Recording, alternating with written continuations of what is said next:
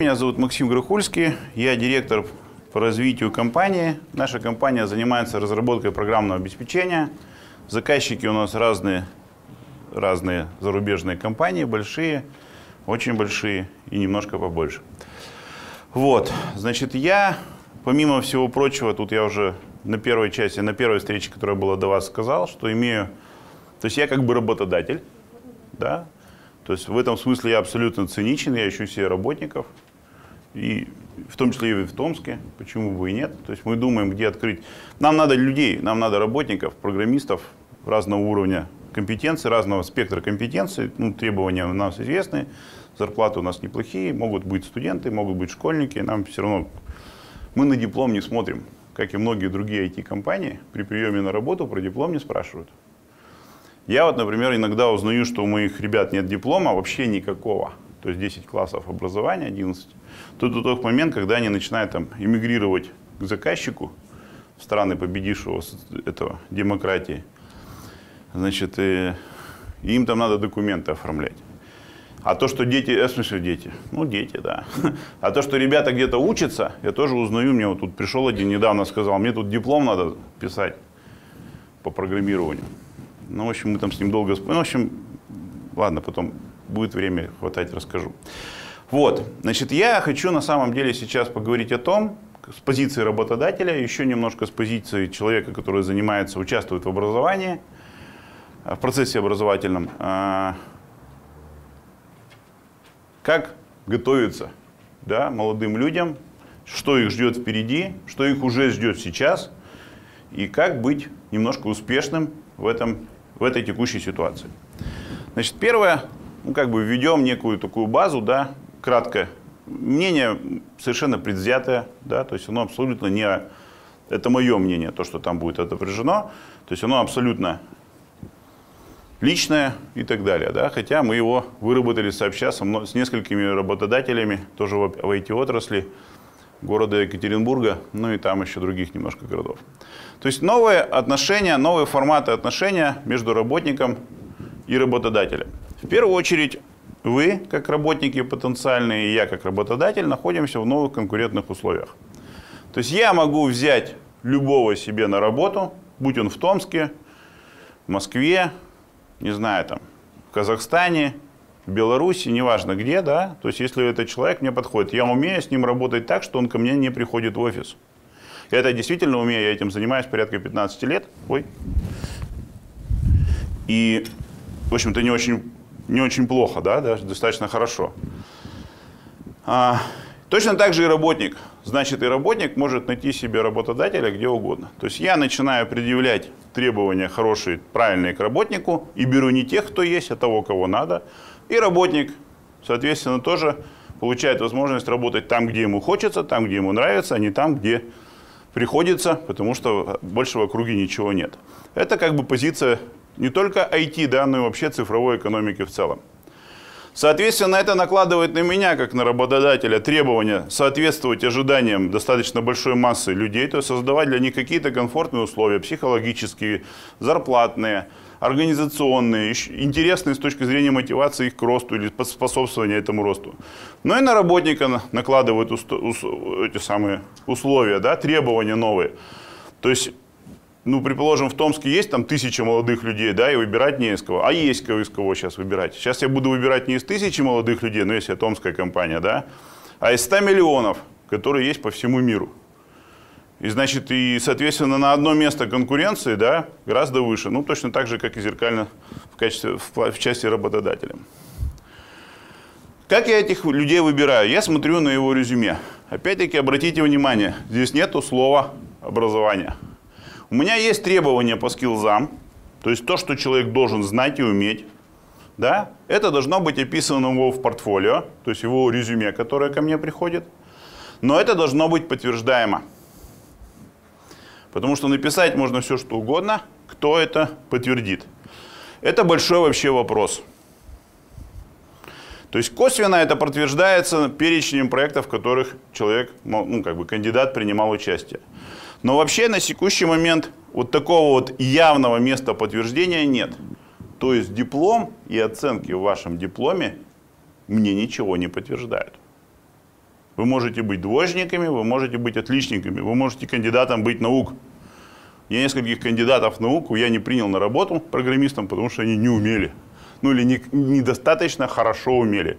Тем не менее, студент четвертого курса, вот у меня сейчас, про которого я начал говорить, работает уже больше года, его зарплата 100 рублей.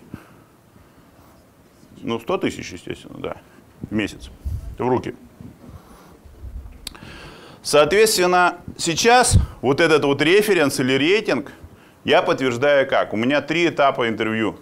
Собеседование один, собеседование два, разговоры на разные темы, э, технические, какие-то более-менее там человеческое общение и так далее.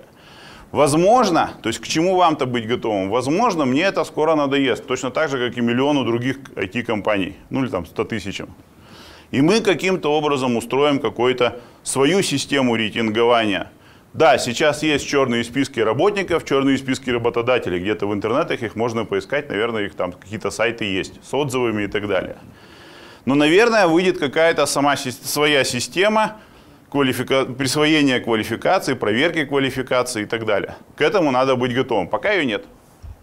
Но к этому надо быть готовым. Что ваш диплом программистом пятого разряда ни о чем никому может и не сказать, если он не подтвержден какой-то системой там, СРО, да, там, как в строительстве.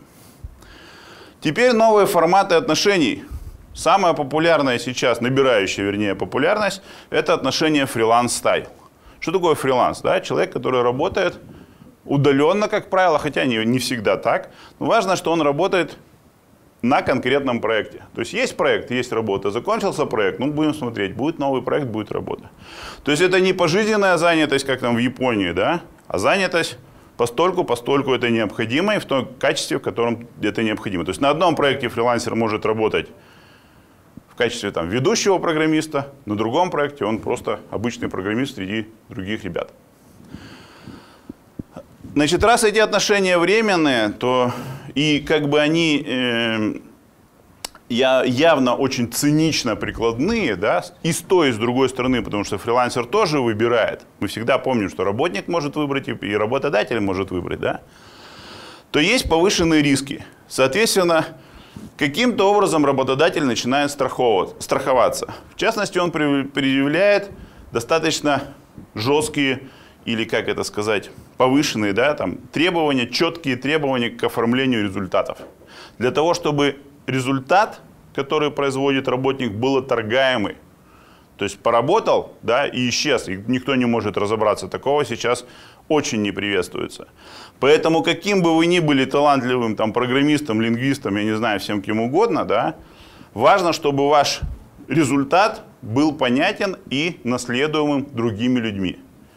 Да, то есть раньше, как сделать закладочку в программе, чтобы она там через два месяца сработала и к вам снова прибежали, это прямой путь. Сейчас это прямой путь попадания в черный список и неприятным последствиям в будущем. А, вот это понятно, что такое написано? Да? Хорошо известные подходы. То бишь мы взамен часто великих инноваций, которые рождают молодые неокрепшие умы, предпочитаем в области IT с хорошо зарекомендовавшиеся практики, которые дают прогнозируемый результат. Это я говорю о промышленном программировании. Про стартапы я пока ничего не говорил. То есть это просто работа каждый день. А вот второй формат работы – это startup-style. То есть когда собирается толпа народу, ну или там группа народу, и начинает что-то креативить. Да? И человек в этот момент может туда попасть как? Либо он будет работать за еду, но на перспективу, либо он будет хорошо получать, потому что стартап хапнул хороший раунд инвестиций, у него куча денег, и они заложили туда хорошие зарплаты. Но это все очень непонятно, насколько хорошо это продлится и сколько долго это будет существовать. То есть в любой момент, третий раунд не подняли, все, ребята, денег нет, всем спасибо, все свободны. К сожалению, вот такая вещь э, сильно демотивирует вообще работника тем, да, и как бы я даже это вам говорю, что вы будете демотивированы, несмотря на то, что это очень привлекательные, могут быть интересные проекты, тем, что вы можете никогда не увидеть результат своего труда, особенно в жизни, то есть в реальном его применении. Кстати, я вот тут вот в начале лекции, да, в принципе, подкинул идею стартапа. Да? То есть программисты где-нибудь второго курса сейчас уже должны примерно прикидывать код и какие-то технические нюансы вот этого приложения, да, которое на, на гаджет сообщает, какой цвет светофора, да, чтобы человек там под дорогу, под машину не попал. Или, например, вообще приближается к нему машина или нет, да, то есть чтобы знать, что дорогу можно переходить или нет. То есть здесь есть очень интересная идея, ее можно попробовать даже монетизировать как-то, да. Но это можно попробовать в кулуарах пообсуждать, но в конце концов вы на сами все умные ребята сами придумайте. Идею я вам как бы выдал на гора, почему бы ее не реализовать. Да? Но, к сожалению, стартап стайл, вот она вот такая вот результат, что можно его и не увидеть. Бывает. Теперь смотрите, какие требования в первую очередь я сейчас предъявляю. Да, скилзы, понятно. Скилзы это фильтр, по которому вы просто не попадете на ту или иную должность. Не умеете, ну извините. Но есть дополнительные требования, как их сейчас любят называть soft skills, которые звучат вот так. Самое главное – самоорганизованность, потому что это мне дает уверенность в том, что вы будете работать, стабильно работать. Не от случая к случаю, в моменты озарения по ночам и так далее, а потом неделю ничего не думать. Нет, вы будете работать стабильно, выдавая прогнозируемо по срокам, выдавая результат. Прогнозируемый по качеству, прогнозируемый это самое. При этом это самоорганизованность. То есть никто сзади вас с кнутом стоять не будет. У вас будут, может быть, ежедневные, может быть, раз в два дня доклад о том, что вы сделали или не сделали. Да? Естественно, Project Manager вас будет контролировать, но заставлять вас проще уволить, чем заставлять. То есть, если вы не умеете самоорганизовываться, вам скорее очень сложно будет закрепиться на рынке труда, скорее всего. Коммуникабельность я не требую от людей, и сейчас, может быть, даже в большинстве случаев это и невозможно, чтобы они все были такими тимплеерами, гей, со всеми обнимались, там, и вообще душа коллектива, да. Потому что я понимаю, что программисты – это очень особенные люди. Они могут быть социопатами, интровертами, слабо вообще понимать реалии текущей жизни, ну и хорошо, мне, это мне нравится, ну как бы это нормально. То есть это его особенности, я привык с ними бороться, да. Но он должен быть коммуникабельный. Он должен при необходимости и достаточно регулярно вступлять, вступать в коммуникацию с другими людьми. А главное, он должен знать язык. Для успешного программиста, да, и вообще для успешного человека в, след... в будущем надо знать два языка. Английский и Java. Да? То есть, если эти два языка знаете, причем Java это язык программирования. Два языка знаете, все нормально. Китайский уже, ну, какой-то бонус, немецкий. И он должен быть неконфликтен. То есть человек, несмотря на то, что у всех программистов великие амбиции, в голове они все там, как эти, Стивы Джобсы и Билл Гейтсы, да, ну, правда, не очень признанные, но тем не менее, они не должны это дело выплескивать на остальных, то есть они должны уметь помогать друг другу. Возможно, вот эти все три качества являются понятием тимплеер, да, командный игрок. Но их проявление должно быть, но не ежедневно, как бы вот такой вот прямо вот пришел и тут же стал неконфликтным, каждый день ты не конфликтен, да? Ты в общем-то должен быть неконфликтным, ты должен грамотно участвовать в спорах технологичных и не переводить их на личностные, например, споры. То есть там ты дурак, сам дурак, все поговорили, как писать программу. Да. Вот это очень важно. А самое главное вот это слово – желание самостоятельно учиться. Потому что ваши знания как программистов устаревают в среднем раз в полгода. Ну, хорошо, раз в полтора года. И вам приходится самостоятельно быть готовым к тому, что и самостоятельно, и хотеть изучить новую технологию, чтобы двинуться вперед. У меня парень работал 5 лет. Значит, вот он до января месяца работал. Мы говорим, ну слушай, все, то, что ты знаешь, на то, что ты ну нет, вышло в утиль, в эфир, в тираж, неважно, куда угодно. Учи новое. Он сказал, нет, я пойду искать себе работу на другом месте. Нашел себе работу, но я думаю, что ему через полгода и там скажут, ну парень, все. У нас пришло что-то новое, новая технология, которую надо уже не только освоить, но ее надо освоить в промышленном масштабе. То есть ее надо пользоваться как нормальной, как вилкой и ложкой, как нормальным инструментом производства. Но тут я вот накидал такую грубую карьерную линейку программиста, да, ну вообще айтишника в области, который производит. Обратите внимание, что у нас есть несколько точек входа. Да? Технический писатель – это человек, который умеет грамотно все описывать. Это, кстати, может быть и лингвист. Главное, чтобы человек хорошо ну, кто-то там, я не знаю, кто-то тут был у нас, лингвистом, филолог или еще кто-то там, да. Значит, э, и он легко переходит в контент-менеджер. У меня тут не вошло, я сократил, да, то есть тот, который управляет содержанием цифровой какой-то это самое. Вообще контент цифровой именно в человека, человека варимом виде, да, человека пригодном виде, это очень большая ценность. Кто-то там говорил бесплатно, да нифига, это будет еще дороже стоить, чем сейчас. Просто деньги будут брать другим способом за это. То есть не так, что дай рубль, я тебе покажу картинку, да? Ну, как-то вот хитро будут вымучивать деньги, потому что это очень важно. Потому что это в конце концов то, на что покупается, то, что потребляет человек, а человек платит. Роботы не платят, платят человек за, за что-то. Программиста есть вот такая линеечка, да, в которой он может тут где-то раздвоиться. И, соответственно, э, а вот тут стрелочка стоит неправильно, она должна вот отсюда сюда вести. Может быть, в какой-то момент программист, который плохо умеет программировать, перейдет контент-менеджер. Есть тестировщик. Да? Тестировщик это кто? Тот, кто проверяет, проверяет качество программного кода. Мы тут недавно выяснили, знаете, кто хороший тестировщик потенциальный? А? Кто? Не, фигня это все. Да. Кто хороший потенциальный тестировщик, за которого можно... Нет. Но это они же тоже, они там ломают все в основном, да. Но кто? Это барышня, 35 лет, бывший бухгалтер, уволенная, сокращенная. А посмотрите сами, бухгалтер работает с очень понятным... Что такое тестировщик? Он должен проверить, у него есть спецификация, он должен по ней пройтись и понять, соответствует программу тому, чему мы хотели или нет. Барышня-бухгалтер, да, ну пусть даже там молодой человек, там, условно, джентльмен, да, но тем не менее возьмем барышню, барышня мне приятнее, больше нравится. Еще раз. Барышня-бухгалтер работает в четком регламенте.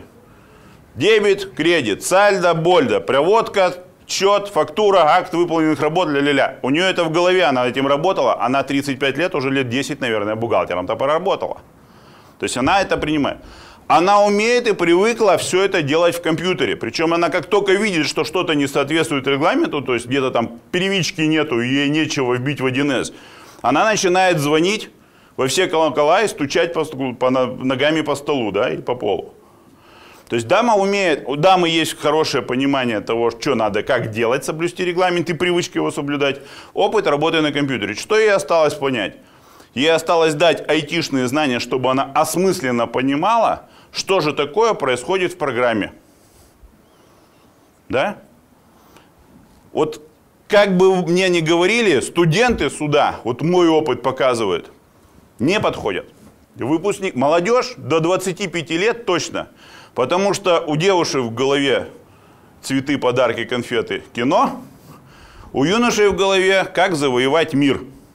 Кто там будет проверять, как зеленая кнопочка или красная загорелась, когда я 25 раз двинул мышкой? Так причем еще надо запомнить, что 25 раз, потому что на 26 это уже другой другое ишью, да, другой кейс, это из-за другого произошло. То есть вот такая дотошность и аккуратность, она как бы у молодых людей, конечно, бывает, но в очень исключительном случае. А вот это вот, то есть хорошая точка входа. А дальше Видите, куда может привести, хоро... то есть если человек вдруг начал заниматься программированием, да, то есть вот на стыке программиста и тестировщика, он начинает быть автоматическим тестированием. То есть он начинает писать маленькие программы на специальных языках программирования, которые проверяют рутинную, очень много проверок делают реальным программам, да, и пишут, что вот это так не так.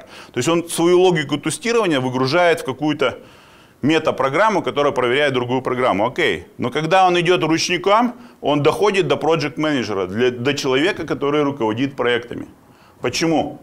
А потому что, опять-таки, он дотошно собирает все данные, он дотошно их структурирует, он не упускает детали, он привык к этому, он этому работает. У меня половина девочек, которые, ну там барышень, которые QA, стали проект менеджерами и прекрасно нашли себе работу. Понятно, что она зарабатывает, ну, немножко, но больше, чем тестировщик. Вот такая вот удивительная, да? Соответственно, я тут грубо написал, да, то есть здесь у нас человек, который склонен к программированию в разных его там проявлениях, да, не обязательно мальчик, может быть и девочка, это молодой человек. Те, кому кто постарше, да, и, и очень хочется, да, ну, может, конечно, сюда попытаться влезть, но здесь нужно... Дело в том, что вот у меня там слайд на прошлое это самое, что вот чтобы хорошо вот этим делом заниматься, надо начинать лет с 12. То есть вот или быть очень талантливым, или хорошо, или ну, в разной степени талантливости, в разной степени это самое.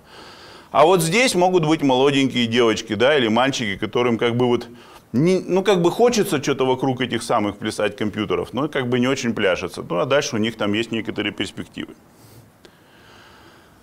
Теперь, опять-таки, я же сказал, что это цинично, да? Посмотрим на рынок, кто там вообще есть, да? Вот э, демографическая пирамида, а, сюда надо показывать, да? Вот демографическая пирамида, причем вроде как свежая какая-то, нашел в интернете, правда или неправда, распределение населения Российской Федерации по возрастам, там, в процентах и так далее. Она есть в интернете, можете найти ее, погуглить. Не надо фотать. Ну, можно сфотать, конечно, но... А, не видно, все тогда виноват. Значит, кто у нас тут есть такие? Юристы, экономисты, люди от, 20, ну, от 30 до 50 лет. Почему я их называю юристы-экономисты? Потому что это граждане, которые были выпущены в вузах 96 2010 2008 год. То есть, когда у нас советскую систему образования, может даже раньше, там 92 когда у нас советскую систему образования стала заменять некая перестроечная система, в которой основной упор уделялся банкирам, юристам, экономистам, манагерам и так далее, так далее, так далее. Основной слой населения по массе своей закрывается вот этими ребятами. Причем из них потенциально выйти на уровень управленцев в области разработки программного обеспечения, то есть на тим лидов, это управление с нижнего звена, ну как бы это, грубо говоря, там от капитана, да, то есть не майор, но капитан э, по званию, да, он как бы вот он здесь сидит. Как видите, он тоже сейчас в возрастной зоне попадает в тех самых юристов-экономистов, да. Вы, ребята, сидите где-то вот здесь. Вас мало, непонятно в тельняшках вы или нет, да? Но вы понимаете, что вот здесь как бы ребят-программистов еще может быть меньше, потому что их просто не делали в то время, да? Но самое это противное, что снизу вас подпирают вот эти парни, которым сейчас от 5 до 14 лет, которых вдруг в школах, в кружках начали учить всякому там робототехнике, каким-то кружкам юных программистов и так далее. Их, во-первых, зараза в массе, это все очень условные оценки, такие просто эскизом, да. Их зараза в своей массе больше, ну потому что вот эта вот яма прошла, да. А во-вторых, их раньше начали втягивать во весь этот процесс. Пусть криво, пусть не всегда оптимально, пусть с какими-то перегибами, но они хотя бы на это нацелены.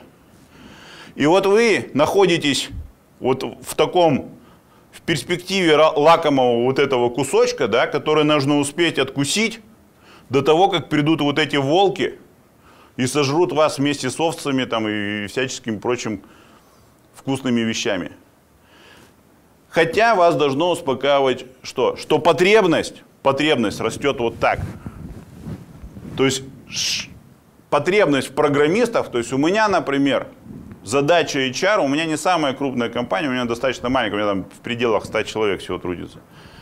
HR у меня должна в месяц брать двух человек на работу. То есть она их должна найти, она должна организовать им интервью, они должны его пройти. Я не знаю, может быть на интервью придет 102 человека, но минимум двое должно выйти в месяц. Если нет, начинаются акции расстрела, устрашения и так далее. Где она их найдет, не моя вопрос. Она нашла мне пятерых в Брянске, сейчас мы с ними разговариваем, и может быть в Брянске у меня появится офис. У меня есть и в Челябинске офис, в Подмосковье. Может быть она завтра, после того, как я приеду туда, скажу, ну-ка позвони-ка в Томск. Там есть у меня пара-тройка десятков резюме, которые мне прислали. И значит, у меня появится либо офис, либо какой-то вариант удаленной работы с томскими ребятами. Это то, что вам Вера говорила. Почему нет? Я умею работать с людьми, которые не сидят у меня в офисе. У меня один программист, блин, год жил на Филиппинах. Но у меня есть вакансии, когда прямо на Филиппины отправляем работать. Вот у меня сейчас вакансия открыта два девопса на Сингапур на год со всей семьей за счет компании. Лакомо. Вот. э, Но как бы есть и такие, которые где-то шастают. Где они шастают? На Кипре какой-то парень у меня там всплыл. Я говорю, ты где вообще? Чего в офис не приходишь? Что я говорю, сейчас на Кипре, потом мы туда. по-». Но он, он работает. Он каждый день митинги, он выдает продукт на гора. И мне все равно, где он находится физически. Потому что принцип его работы такой, технология работы позволяет это делать. Я умею с такими людьми работать, моя компания умеет с такими людьми работать, у нас заточены бизнес-процессы на таких людей. Вопрос, можете ли вы сами работать? Потому что это самоорганизованность. Я, например, дома ни о чем делать, ничего делать не могу, потому что приедет два спиногрыза, кошка, и там еще начнутся телевизор, какие-то мультики, да, то есть меня отвлекает. Кого-то нет. Кто-то у меня работает в офисе. Я раньше думал вообще отказаться от офиса. Сейчас я наоборот думаю, что в офисе надо сделать какую-то тусу, чтобы они туда приходили, хоть как-то, во-первых, между собой общаться, во-вторых, хоть как-то, чтобы это отвлекало их от каких-то, может быть, даже домашних и рабочих дел, которые у них там переплелись в очень точную эту самую. Кто-то у меня работает по ночам в офисе. Ну, мы купили там какой-то там набор этих вот мягких вот этих вот бесформенных кресел, да, диван раскладной, ну, может, заходит, ну, ну, ну, вот его прет ночью поработать, ну, лег, поспал, все равно, что, он домой поедет ночью и так далее. То есть разная бывает вещь, и, и компании, и многие компании, IT-компании на это готовы. Потому что, э, как бы, жизнь такая. Мы понимаем, что человек может делать это, если умеет делать, если сам себя хочет заставить и способен сам себя доставить, он может работать не в офисе, он может работать дома, он может работать по ночам, по утрам и так далее. Есть точки синхронизации, когда он должен быть как бы онлайн или офлайн синхронизироваться. Но тем не менее, вот, технологично, технологии, платформы, все это давно позволяет. И эти технологии, я думаю, если отвлекаться от IT отрасли, да, они перейдут и в другие сферы. И в сферы промышленного производства, и в сферы, может быть, каких-то там культурных каких-то идей и так далее. Значит, где вообще, я так подумал, где вообще можно поработать в России?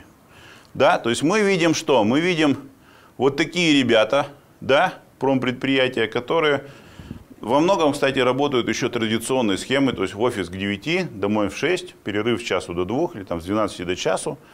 Соответственно, чем они там, ребята, занимаются, это вот такими делами. То есть они работают внутри своего предприятия и так далее. Да? Работать там может быть интересно, может быть нет. Я там не работал никогда ни разу. Да?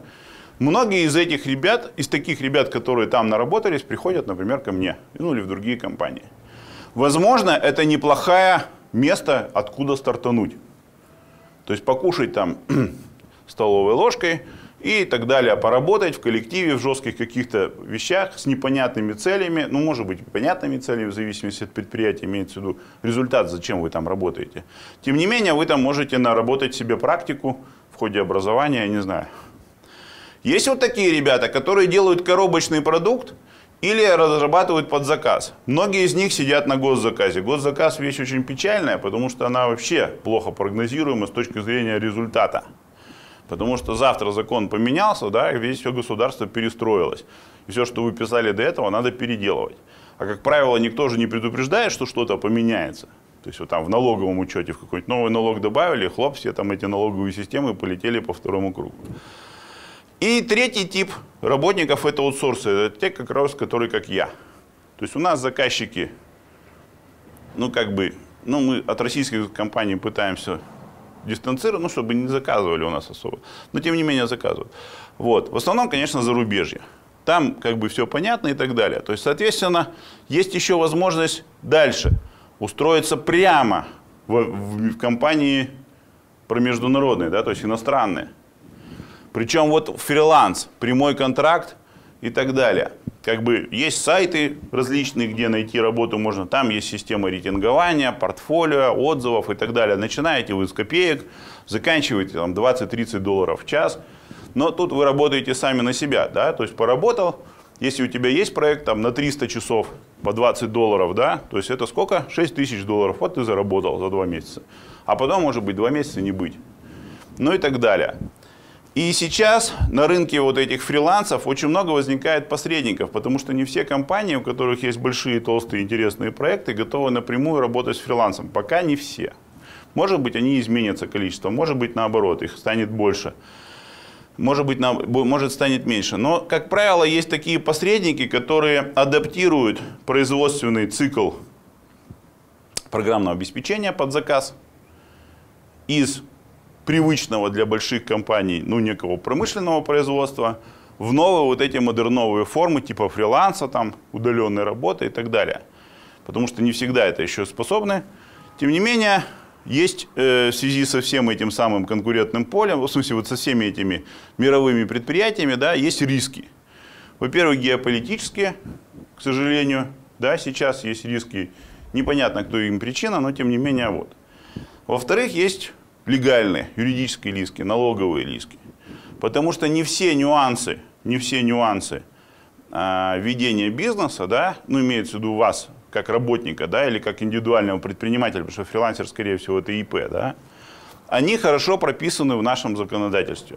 То есть есть у нас некоторые проблемы, которые исправляются с валютным законодательством, да, а, они то исправляются, то становятся хуже. То есть вроде что-то поправили, но тут начал 115 ФЗ, то есть, то есть надо там всякие документы в банк предоставлять и так далее. Нам, например, в одном банке у меня знакомым попросили предоставить техническое задание на разработку программного обеспечения. То есть, чтобы детально заказчик описал, что же, что же он поручал работать, да? А это коммерческая тайна. Это вообще нельзя никому разглашать. И вы первое, что вы подпишете, закон о неразг... Э, соглашение о неразглашении каких-либо деталей. Вообще, как буквы называются, там, как переменные, как там окна, какие размеры и так далее. То есть как правило, заказчик очень чувствителен к этому вопросу, потому что те алгоритмы, те идеи, которые вы там примените, они могут ну, как бы дорого стоить, а это собственность заказчика уже, да? то есть тот, кто вам за это заплатил. И очень много тут есть нюансов, они медленно то вот маятник то в ту, в ту положительную, то в отрицательную сторону мигрируют, но, как правило, если вы идете сами напрямую, да, прямой контракт, то это все ваша головная боль. Если вы работаете через посредников, они умеют это дело упрощать. То есть они снимают часть рисков, ну, естественно, за это просят часть маржи, да? Но, тем не менее, зато как бы есть что-то легкое, что-то более легкое в этом процессе.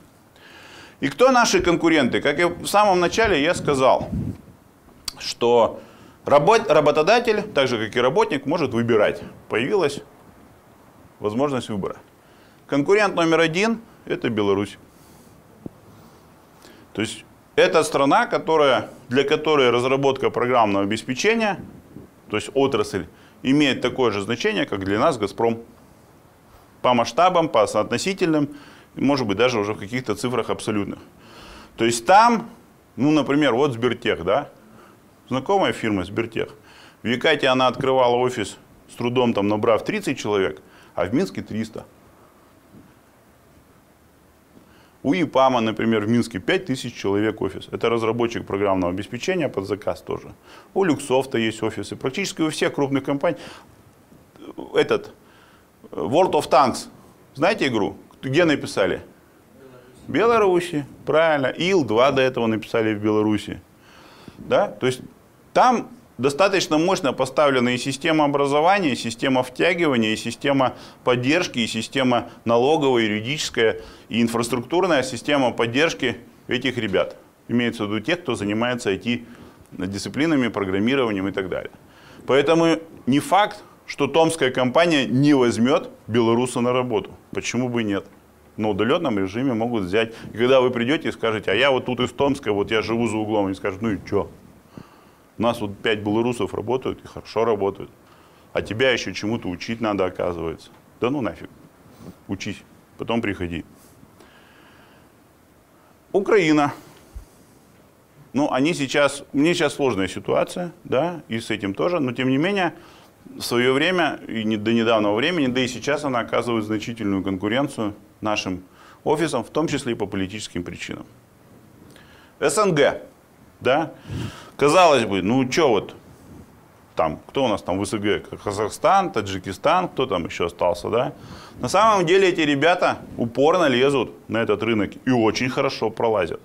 То есть они в масштабах своих, может быть, стран не таких огромных, да, как наша там, с территориями это самое, начинают преобразовывать, глядя опять-таки вот на этих парней, на Беларусь, они начинают делать преобразование в системе образования, в системе э, инфраструктурной по поддержке таких предприятий, и они начинают быть заметными на рынке.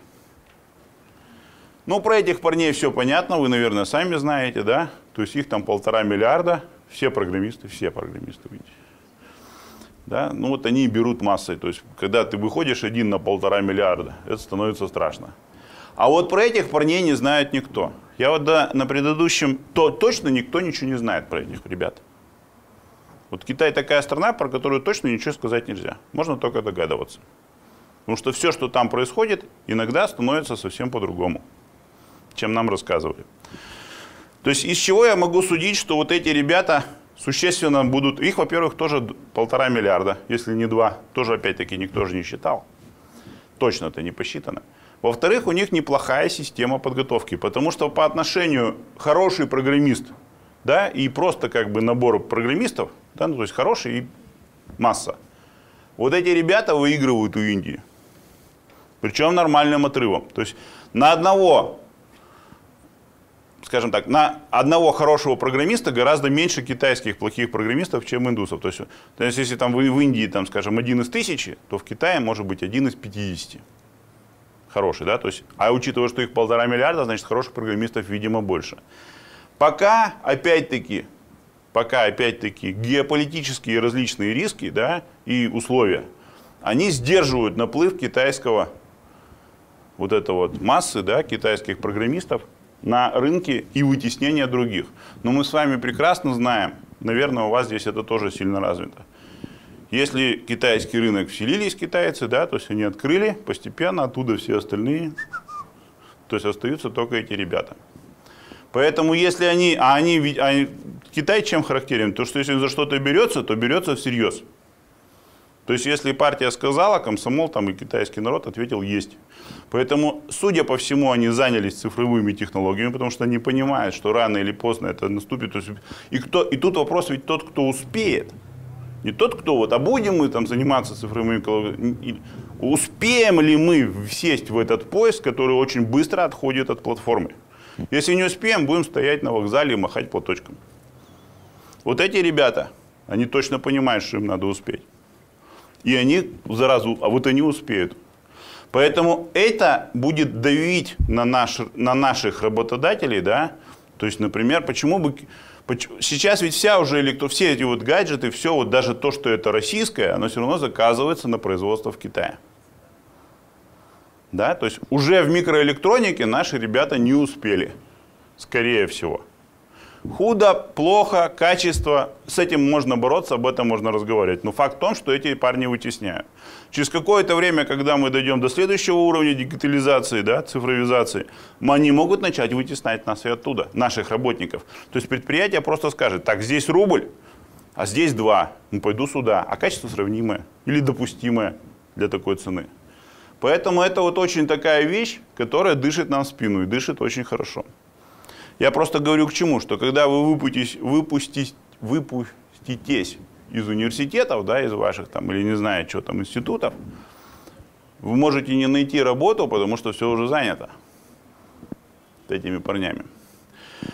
Ну а на самом деле, на самом деле, так, у меня там все, а, новые циклы, нет, все правильно. На самом деле э, весь Вся тонкость состоит в том, что я вот тоже на предыдущем этом самом сказал, что, к сожалению, наша текущая система да, или модель образования, она не очень соответствует новым цифровым.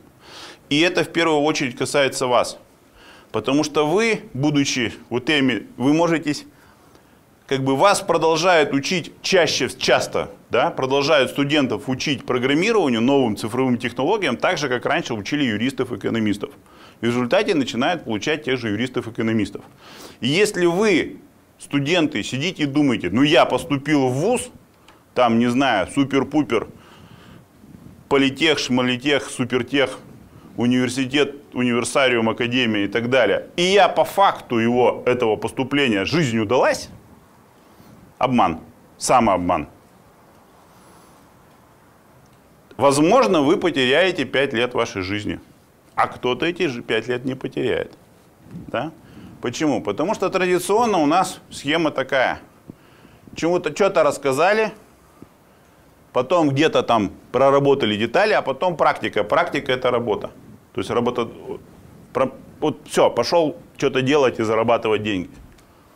Я, например, на своих лекциях, а я иногда балуюсь преподаванием, да, то есть я вижу вот такой правильный подход. То есть, во-первых, я ставлю задачу и не объясняю, как ее решать. Я даю идеи, которые предшествуют тому, что найти решение, а потом ищите. То есть, когда вот, например, на курсе веб-сайтов, да, самый базовый, с чего у меня начинает там первый курс колледжа, делать, ну, учимся делать сайты, да, они мне говорят, а я им даю картинку, ребята, вот так должно быть.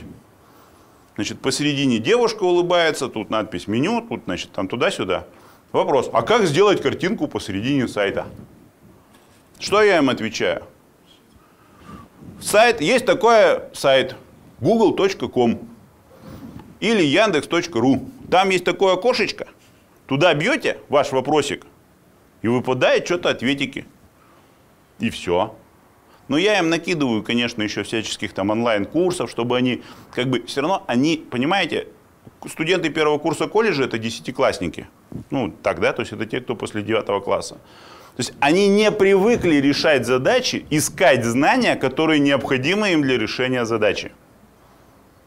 То есть, когда я, у меня, и нет у меня такого понятия, что вот есть курс операционной системы, есть сетевые технологии, а есть аппаратное обеспечение, да? Что это за три курса? Ну, это, ну, не бред, в общем, неправильно.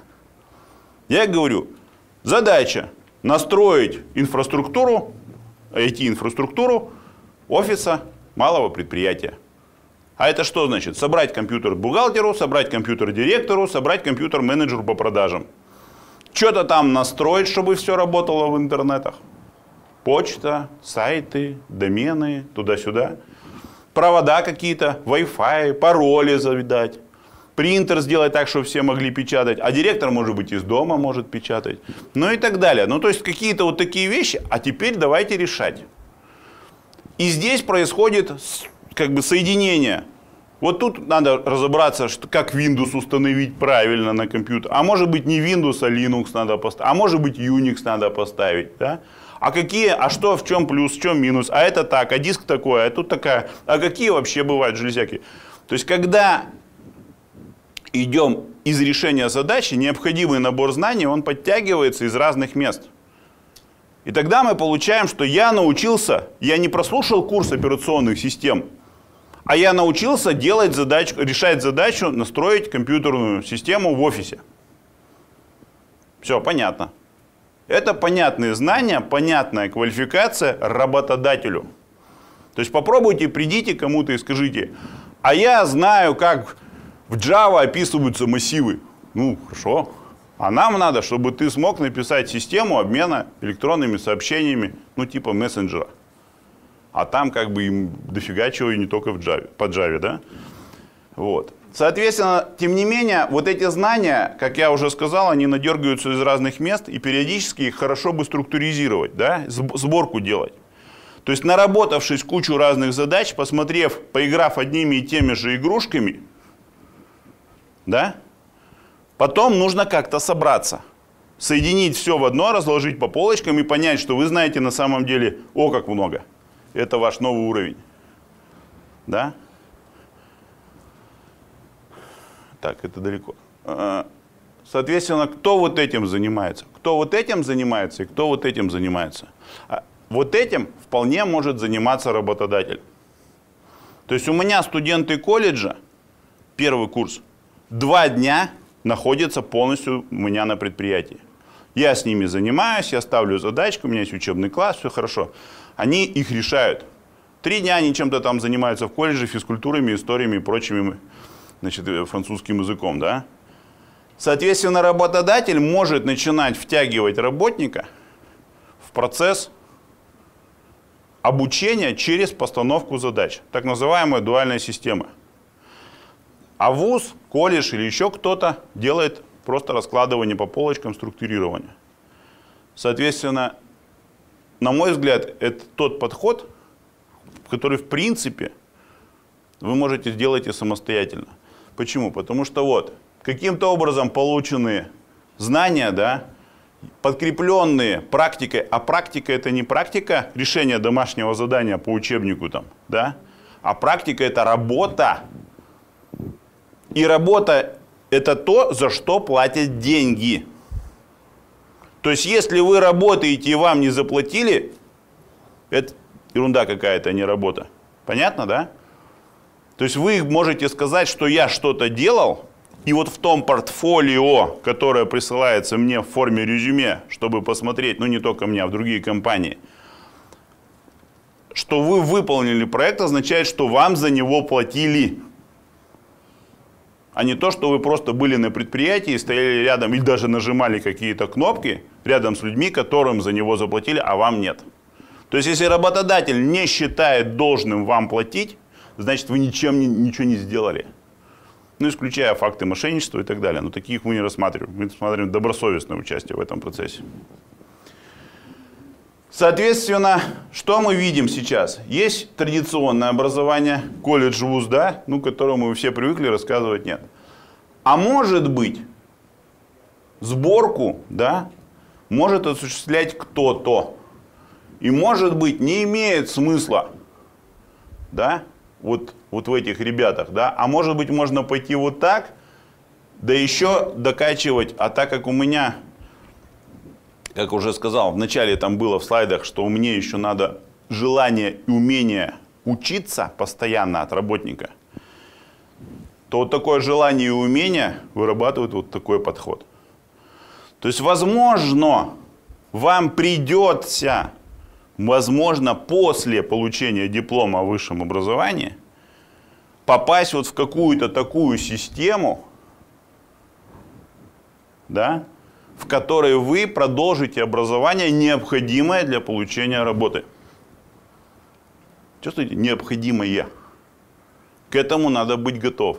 А возможно, в эту систему вы впишетесь, начиная со второго курса. Потому что огромное количество вот, той, вот, этой, вот этих вот элементов, да, оно доступно в бесплатном виде. И онлайн-курсы или за какие-то смешные деньги. И сообщество, которое может вам помочь и поставить голову, да, мысли в нужные полочки разложить, рассортировать. Но, ребята, вы должны понимать, что тут главное слово «успеть». Потому что тот парень, который сейчас, которому 12 лет, и его к этому каким-то чудом в каком-то кружке программирования научили, и у него в голове такой подход к образованию, так он, он понимает, что он, ему нужно так учиться. Ему сейчас 12, вам, ну, предположим, 20. Он вас обгоняет, сволочь, на 8 лет. 8 лет. Это путь от мидла до тимлида. В деньгах от 50 до 200. То бишь 150 тысяч рублей на текущих ценах. Понятно? То есть снизу сидят те ребята, которые вас начнут подпирать, если вы будете расслабляться.